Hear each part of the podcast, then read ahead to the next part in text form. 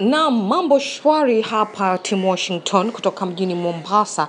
Uh, ni kwamba uh, siku hii ya leo ikiwa imetengwa maalum kwa ajili ya kuweza kuangazia watu wanaoishi na ulemavu wa ngozi hapa mjini Mombasa. Hilo pia liweza kufanywa kazi, kwani vijana wanaoishi na ulemavu wa ngozi kutoka sehemu mbalimbali wameweza kukongamana na kuweza kushiriki maonyesho ya kipekee, hatua ambayo imewafanya kuwa na ujasiri na pia kuhisi wamekubalika katika jamii.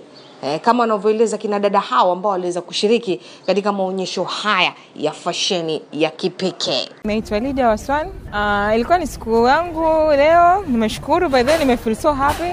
Tunashukuru sana watu kukuja kutusupport. Ile kitu ambayo naweza kusema mtu ambaye yuko huko nje, kitu cha kwanza inaanza na wewe, the inner you. We are humans, tunakula vile mnakula, tunafua everything vile tu vile nyinyi mnafanya. Kwa majina naitwa Naomi Wafula. Uh, siku ya leo imekuwa njema sana. Kwangu, ilikuwa kuhamasisha wale wadogo wangu hata wale wakubwa ambao wajajua mambo kuhusu na albinism. Hiyo ndio ilikuwa lengo langu, na pia eh, kujifunza jinsi ya kukua kwa pamoja, kujitolea kufanya chochote. Mi sikuwa na uoga wowote, sababu ni kwamba wazazi wangu waliponilea wanilea na upendo, kunionyesha mi ni kama wengine katika society. Hata kwangu ilikuwa miujiza kuona mtu wa ulemavu wa ngozi kama mimi, kwa sababu mi nilikuwa najua hii dunia yote ni mimi na kakangu peke yetu. Changamoto ambazo tunapitia, unajua, ukipita pale barabarani unapata mtu ambaye haelewi, mbona huyu ako na ngozi hivi na vile. Mi huwa sisemi ati ana makosa, bali mi mchukua namweleza, mbona mi niko na ngozi kama hii.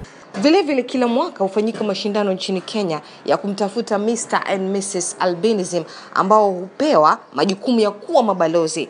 Uh, balozi wa sasa ambaye ni Mr Albinism Kenya anafahamika kama Jaira Songeta ameweza kuielezea VOA jinsi alivyofanikiwa kupata nafasi hiyo na baadhi ya mambo anayoyafanya kama balozi wa watu wanaoishi na ulemavu wa ngozi. Mimi ndiye Mr Albinism Kenya. Tulikuwa wengi uh, waliita auditions toka counties different different and then 20 people ambao tulienda KICC ku compete. Tulikuwa na categories and then you had to showcase what you have on the creative where for me kama Mr Albinism what I do like this one tunakuja tunafanya awareness then tunaongea nao and I, I go to like schools. Huko kuna watoto ambao wako na albinism. So tuliongea nao tukawapelekea vitu ambavyo tulikuwa navyo za kuwasaidia kama nguo za mikono refu. Kulikuwa na issues hapo before. Watu wanaenda kuuzwa. Wengine wanaamini kuwa wakikata like sehemu za mwili za watu walio na albinism kuwa ziko na nguvu fulani. Lakini kenya naweza sema tumemeka step. At least tanzania ndo kulikuwa na shida malawi but bado tunazidi kufanya awareness sababu sio watu wote wameelewa